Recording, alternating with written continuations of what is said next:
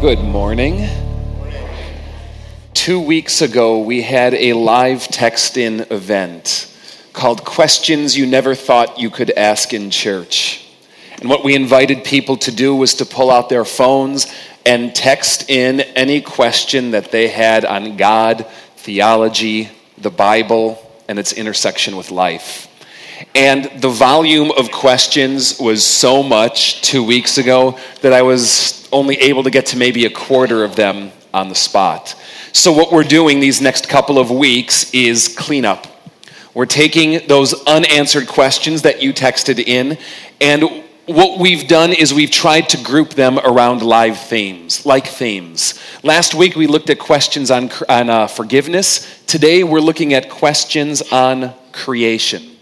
There was an, an inordinate amount of questions that came in asking about various interactions and interrelations between scientific discovery and observation and the Bible, particularly in this realm of creation and origins. So, 11 questions today that we're going to hit in this regard. Let's jump into it. Number one Is it acceptable to view some Bible stories, especially Old Testament ones, as symbolic. For example, Adam and Eve or Noah's Ark. Yeah, sure it is, but you don't get to do it just because you want to. There is a term that you need to learn today, and it's one that has been very misapplied and misunderstood by the church today. It's called literal. Now, Fellowship of Faith in particular approaches the Bible with what's called a literal understanding. However, literal doesn't mean what most people think it means. In biblical studies, what the word literal means is taking the passage and interpreting it as the author intended it to be read. Does this make sense? I'm going to give you a few examples to show you how this works in practice. So take a look at this um, passage out of the Gospels. It says some Pharisees came to Jesus and they said, Leave this place and go somewhere else because Herod, you know, King Herod, he wants to kill you. Jesus replied, Go tell that fox. And he goes on to say, I'm going to heal the sick and, and raise the dead and go to Jerusalem. Now, does this passage require us to believe that King Herod had four legs and a bushy tail? No. But a literal reading of this passage is to understand it as an analogy or a metaphor, to understand it as Jesus meant it to be interpreted. Does this make sense? You can go through the Bible and do this in a number of ways. Let me show you this one. Jesus says, Watch out for the yeast of the Pharisees and of that Herod. What's great about this one is his disciples do take him in a very wooden, straightforward manner. And their answer, Jesus must be talking about bread. And, and, and Jesus' response is, Are you really that dense? Do you not understand the metaphor that I'm using? What about this? Jesus said there was a man who had two sons. The younger one said to his father, Father, drop dead and give me a share of your inheritance. He goes off, he spends it in wild living. It's the story of the prodigal son. Because Jesus told this story, are we required to believe that there actually was a man who had two sons that this actually happened to? Or is it okay to understand it as a parable, as a story, as, as an illustration that Jesus made up for a deeper point? Are, are you with me? This gets particularly interesting when you come to questions of creation, because Genesis 1 is not the only place that speaks to this issue of origins or creation. Let me show you a few. Um, uh, we'll, we'll skip those for time. I saw four angels standing at the four corners of the earth. New Testament. Are we required to say that the earth actually has four corners? Is some kind of rectangle or square? What about numbers? Uh, or how about this one? He causes his sun to rise on the evil and the good. Jesus said this. Do we have to take that woodenly that the sun is the one actually moving around the earth, rising or setting, or can we understand it just as a observable thing despite what's actually happening behind the scenes following? How about numbers? Um, Here's one number it says the list of men of the people of Israel, it's a census, of Adonikam, there were 666. Are we to take that number literally, or are we to take it figuratively? Same number, how about this one? So, when we talk about literal interpretation of the Bible, the question is how does a particular passage want to be read? To say that the entire Bible should be taken, for, taken in a straightforward, literal way is to misinterpret it and not do what the scriptures say. However, to take things metaphorically or symbolically because you might not like the straightforward significance does equal damage to the text. And so the question comes when we see, as the example asked, Noah's Ark, Adam and Eve. How does the author want those to be read? As myth, cosmology, theological illustration, or history? I want to recommend a couple of books to you. One is called Reading Genesis 1 and 2. It takes four authors who take very different reads of Genesis 1 and 2, approaching it in different ways, and then they counterpoint each other. Check it out. The other is this The Lost World of Genesis 1. We'll be looking at this a little bit more in depth in the fall. I'm not going to answer the question. Do your own research. question two conflict between creation, science, Big Bang creation story. How do you balance the two theories? Question one and two seem very interrelated, don't they? How do you balance the two theories? Carefully and critically. Come this September, we're going to begin a 40 week journey through the Old Testament. And in September, we're going to spend a lot of time soaking in Genesis 1. And we even hope to bring in some speakers to talk about creation theory versus evolutionary theory and so forth. I'm not going to delve into this too hardcore now, except to offer a few, like, satellite view ways of looking at this and a couple of corrections along this path. I think most people want to treat the Bible like a pie. And what they do is they come to the pie and they start cutting pieces. They start dividing it up into natural elements and supernatural elements, especially when it comes to this question of origins. So they come to Genesis 1 or they come to Genesis 2 and they go, Did this happen because of the Big Bang? Or did this happen because God said, boom? Do you understand that Genesis 1 and 2 and the worldview of ancient Israel made no distinction between natural and supernatural? Do you understand that in the Old Testament there is no such thing as a word for miracle? Because the Old Testament people did not think in terms of this dichotomy that we have today. One great example is Genesis 1:25. I think I put it up here. 24 says this: let the land produce living creatures according to their kinds. And it was so. Get the idea? God makes creation and he says, start, start reproducing, start making things according to your kind. But then it turns around and says, God made the wild animals according to their kinds. Did God make them or did they reproduce? Yes. Do you see how Genesis doesn't make a distinction between the natural and the supernatural? Now, to those of you in this room who are dyed in the world, dyed in the wool naturalists, pride yourself on the scientific mind.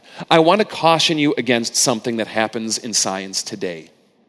Thinking that all that exists is all that you can measure, test, and see. Science provides amazing answers and insights into this world at a certain level at the level of that which is observable, testable, controllable, that can be experimented on. Something that's some things that works great on, right? Have you ever tried to do that with God? Have you ever tried to put God into a controlled experiment to see if you could predict what he would do? Because intelligent minds can't be controlled that way, especially ones that, that pride themselves on staying one step ahead of you and me, right? I want to encourage you, instead of thinking of the Bible as a pie divided into natural and supernatural, to think about it more like a marble cake. You ever have one of these things? Vanilla and chocolate all swirled together? And, and, science may do a great job of analyzing the vanilla, but the chocolate is there permeating it as well. And science's limitations is to the vanilla, but does that mean the rest isn't there? It's kind of like a fish who thinks that because all I can see is water, all that there must be is water. Completely unaware that that water is oxygenated with something he can never discover that's keeping him alive. I think the Bible in origin theories works in a very similar way. Likewise, those of you who are in this room, who pride yourself on a certain degree of, of shall I say, six day, 6,000 year creationism. Without getting into my personal opinion if I think it's correct or not, I just simply want to challenge you. Are you more concerned with the scientific data and how to make Genesis match it? Or what the text of Genesis actually says? See, so many people that I've come across do this quick reading of Genesis 1 and come to conclusions that get, get bolstered by something they heard from a radio preacher and fail to ask, what did this text mean to the people who first heard it? I want to challenge you to explore that further. Okay? Next question. I was recently at Mammoth Cave which formed over millions of years. Was this before Adam and Eve? First, you're starting with an assumption that it was formed over millions of years, and I want to challenge you on that assumption. The idea that Mammoth Cave was formed over millions of years is based on a hypothesis, based on certain scientific theories that cannot be reproduced and that no one had witnessed firsthand. Now, it might make logical sense. There might be strong possibility towards it, but I caution you to put all your eggs in one basket without examining the theory at its core. The theory is based on something called uniformitarianism. Big word, impress your friends and neighbors. You can hear uniform in there, right? Meaning the same. It's a theory of origins that says what the earth is doing now is what the earth always did. The rate at which the earth changes now is the rate at which it's always changed. So if you take a look at a stream and you figure out it erodes so much of a rock, um, so many cubic yards of a rock per year, you multiply that by the size of the hole in the rock and you go, it must be that many years old. You following how the theory works? My challenge back to this has always been have you found that nature always works that way? Or have you found that in times nature will hit tipping points? And when it crosses that threshold, things happen in a rapid sort of way. I remember when I was going to school down in Chicago, we'd get off the Kennedy at the Lawrence Avenue Bridge, and I remember seeing three foot stalactites that had formed off the Lawrence Avenue Bridge. Now, according to a uniformitarian theory, those should have formed at like a millimeter a year. That bridge must have been thousands of years old. Amazing, the ancient technology that, that they must have had. I caution you on, on, on banking into every scientific theory that you hear. Now, second, was that before Adam and Eve? There is a school of thought called Old Earth creationism that seeks to take modern day scientific theory and mesh it into the witness of Genesis 1. And what this theory will say is that between Genesis 1 1 and Genesis 1 2, there is a gap. In the beginning, God created the heavens and the earth. That's verse 1. Now the earth was formless and empty, and darkness was over the surface of the deep, and the Spirit of God was hovering over the waters, and God said, Let there be light. They'll say that God created the heavens and the earth a long time ago, millions, if not billions of years ago, and that's responsible for what we see. But then God in verse 2 comes in and starts doing animals and man and things like this. It's interesting. I don't buy it. I'll leave it at that. Question four dinosaurs dinosaurs. You know, that, that, that Triceratops is, is pretty cool, isn't it? I mean, it's just, dinosaurs are, dinosaurs are cool. They're okay in my book. Um, I don't really know what the question means beyond that. Question five Christianity dispels time travel. Correct? No, it doesn't. Um, Bible really never speaks to something like time travel. Well, it may once. There's this instance in Joshua 10, just as an aside, where the Israelites are, are, are, prevailing and they're gaining, gaining ground in battle, but the sun is coming down and they're like, Lord, we need more time. And so the story is that God does this, not an Old Testament word, my word, miracle, and he freezes the sun up in the sky for like 10 more hours. Now, was that stopping time? Was that just well, you're getting more light, but time moves on. I don't know. All right? But, but I think the question hits on this. There are a lot of things the Bible doesn't speak to. And if the Bible doesn't speak directly to it, I think we need to be really careful about making dogmatic assertions about it. Question six What are your thoughts on the show Ancient Aliens? Sorry, never saw it. All right? And to the other person out here who asked, I never saw Supernatural either, but I'm told that I really need to. Um, question seven. So, what does the Bible say about aliens? What are your thoughts on the topic? You know, I think we really need to ground ourselves in what the Bible says about them. Here's some things it says that God loves them. All right? It says that we're to be compassionate towards them. You know? It even says that our spiritual forefathers were aliens. And did you know that Jesus and Mary and Joseph for a time were aliens too? All right? There you go.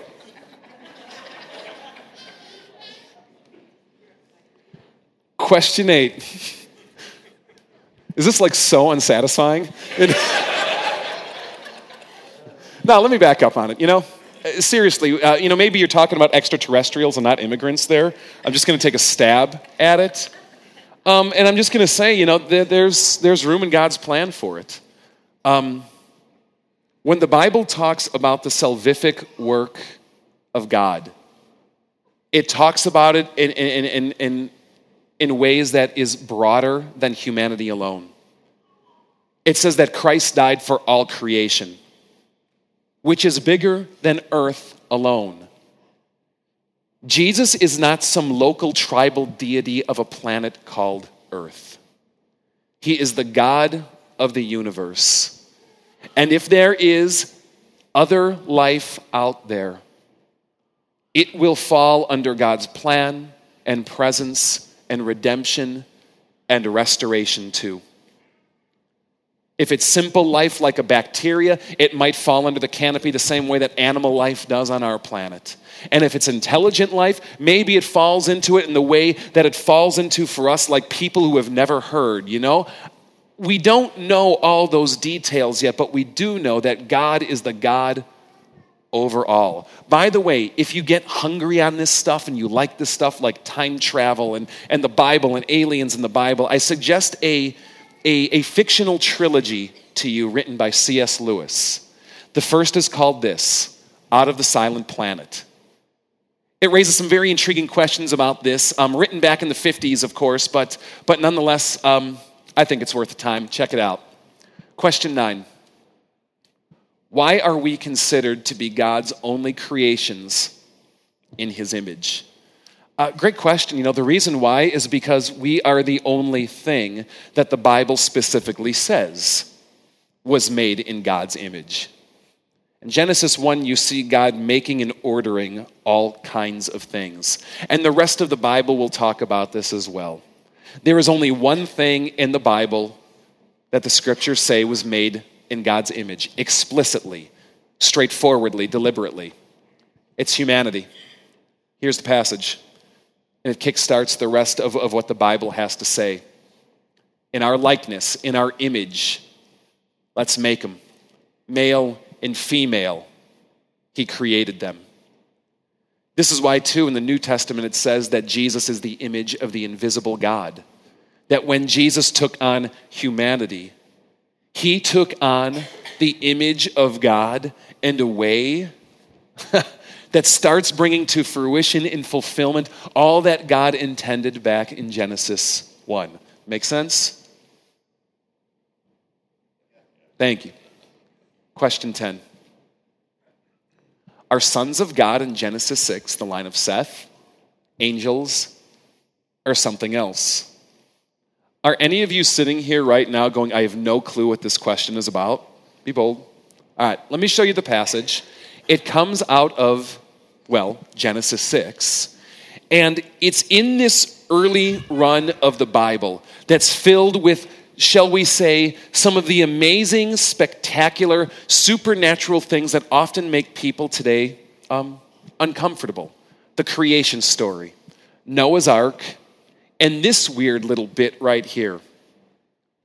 When man began to increase in numbers on the earth and daughters were born to them, the sons of God saw that the daughters of men were beautiful, and they married any of them that they chose.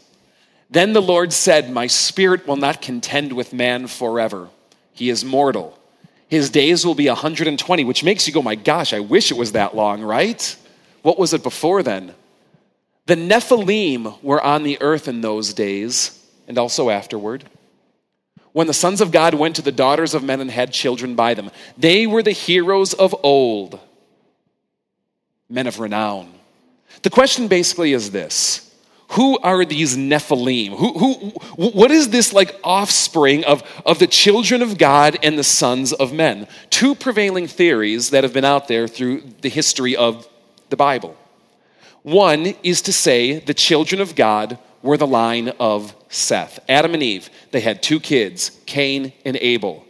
Cain was a jerk, he killed his brother Abel all right? Cain gets a curse, and a genealogy or a, a, family line starts from Cain that seems to go and rebel against God. Adam and Eve have another kid. His name is Seth. And Seth has a family tree or a line that continues to seek God. And so some have said the children of God might be a designation for the line of Seth, while the sons of men are, or the daughters of men, are a designation for the line of Cain. And so it's very natural biological reproduction, and that this crossing of family lines led to this, this race of Nephilim who, who kind of had maybe the strength of both worlds or something like that. I don't know. It's certainly less weird, isn't it? Than going like angels coming down and mating with humans and creating like supergiants. Anyone see Noah earlier this summer? That took the latter theory. That what Genesis 6 is actually referring to is that somehow cosmic celestial beings were in some way reproducing with humanity, creating some kind of superhuman mutant race. Now, for those of you who are nodding your head, putting the atrocity called Noah aside that happened earlier this summer, all right? That has actually been the prevailing theory through Judaism and Christianity up until people felt they were too scientific to believe such things. So, the difficulty that you have if you dismiss it is you dismiss the way that Jesus probably thought about it. The apostles probably thought about it. Certainly, the writings of Jesus' day, how they wrote about it. Um, you can read all that intertestamental literature. That's where the movie Noah took it from, at least in part. The other fly in the ointment is that whenever the Bible talks about the children of God or the sons of God, nine times out of ten, if not more, it's referring to angels. So, what do you do about that? Yeah, it might be weird, but is God ever weird? Does God ever do weird things? Or is your mind limited to that which you can see and that which exists now? Or is there room in God's schema for bigger possibilities? Wrestle on that. Question 11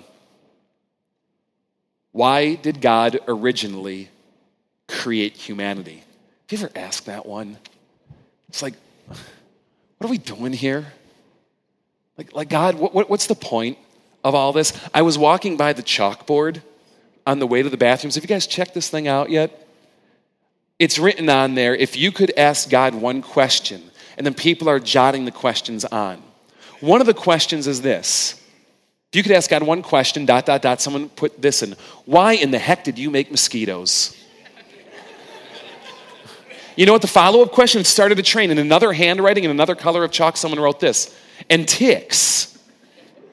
I looked at it today, there's a third on it. You know what it says? And people. Here is a slew of scripture passages that touch on it. I'm not going through all those right now. Write them down, all right? Look it up. But let me share with you how various Christian traditions have synthesized and summarized much of what's said in the Bible. Here's from the Westminster Confession What is the chief end of man? Man's chief end is to glorify God and to enjoy Him forever. It's the chief end of woman, too, all right? Kind of like that. Here's from the Catechism of the Catholic Church. Father, you formed man in your own likeness and set him over the world to serve you, his creator, and to rule over all creatures. Here's from the Baltimore Catechism. God made me to know him, to love him, and to serve him in this world, and to be happy with him forever in heaven. Isn't it amazing how all these different Christian streams seem to come to the same consensus of why we're here? I really like those. By the way, if you're interested, here's the, uh, the Lutheran answer to this from Luther's small catechism. You ready? It says, This is um, as the head of the family should teach them in a simple way to his household. In a simple way, all right? Here's its answer. I, I wanted to get it on one slide. And uh, we wonder why people are not attracted to Lutheranism in this day and age. Why are you here? Because there's a God who loves to create and a God who desires to be in relationship. And like any good, healthy relationship, that is marked by joy and intimacy and love it says that God did put us here to be his regents, his, his rulers, not over him, but over his creation. To take this world he's given us, to care for it, to treat it like it's God's and make sure it brings glory and honor to him. God has invested more purpose and meaning and authority into us, then I think we can wrap our minds around. It staggers the imagination. 11 questions on creation that you asked. Hopefully, none of them, especially the major ones, you take simplistically. God is revealing himself in this world just as he revealed himself in this world. And you ever notice how God doesn't give all the answers? Do you know why? I'm going to give you my theory on it. It's because I think he wants us to seek him. I think he wants us to search him out. How many times do we ask a question? So that we can settle our mind and dismiss the issue and get about our happy lives. Thank you very much. When all the while God is saying, there is an infinite depth of me and my working in this world to discover, and I want you to seek it out. to pant after it, to hunger for it, to not be satisfied with one sentence cliches so that I can get on to more, focusing on more important things like mowing the lawn and getting to work and watching TV.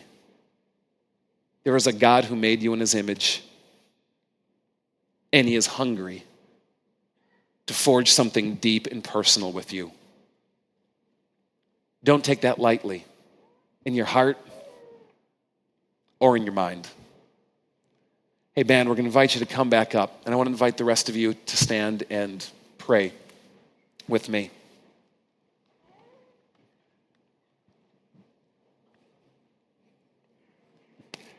Let's pray. God, we live in a world where so many people have dismissed you because science seems to have the answers that they're looking for. Science has provided ways to squeeze you out or to minimize you. God, we are so guilty of seeing the vanilla and missing the chocolate, of seeing the water and missing the air. Lord, may we be a people that see what your scriptures attest to. That you are alive and active in this world, not only in its creation, but in sustaining it still. God, help us not to be afraid of the discoveries and the observations we make in this world. But Lord, may we not be too quick to dismiss what, what your prophets and your son came and said. May we trust you, God. May we trust what you've revealed. May we trust your attitude towards us in this world. And may we be hungry to understand what that revelation really is. Guide us this day, God. Guide those who hold you at arm's length because of stumbling blocks about creation. To come and see that you are real and you are good and your hand is involved. Forgive those of us who too simplistically run to rash conclusions. Without studying your word and ingesting it into the fiber of our being. So, God, here we are, your image, your creation. May we live up and be worthy of that calling. Forgive us when we're not. Redeem us and transform us into the people you made us to be. God, hear a prayer. Hear us as we pray in the way you taught your disciples to pray. Our Father, who art in heaven, hallowed be thy name. Thy kingdom come, thy will be done, on earth as it is in heaven. Give us this day our daily bread, and forgive us our trespasses, as we forgive those who trespass against us. And lead us not into temptation, but deliver us from evil. For thine is the kingdom and the power and the glory forever and ever. Amen.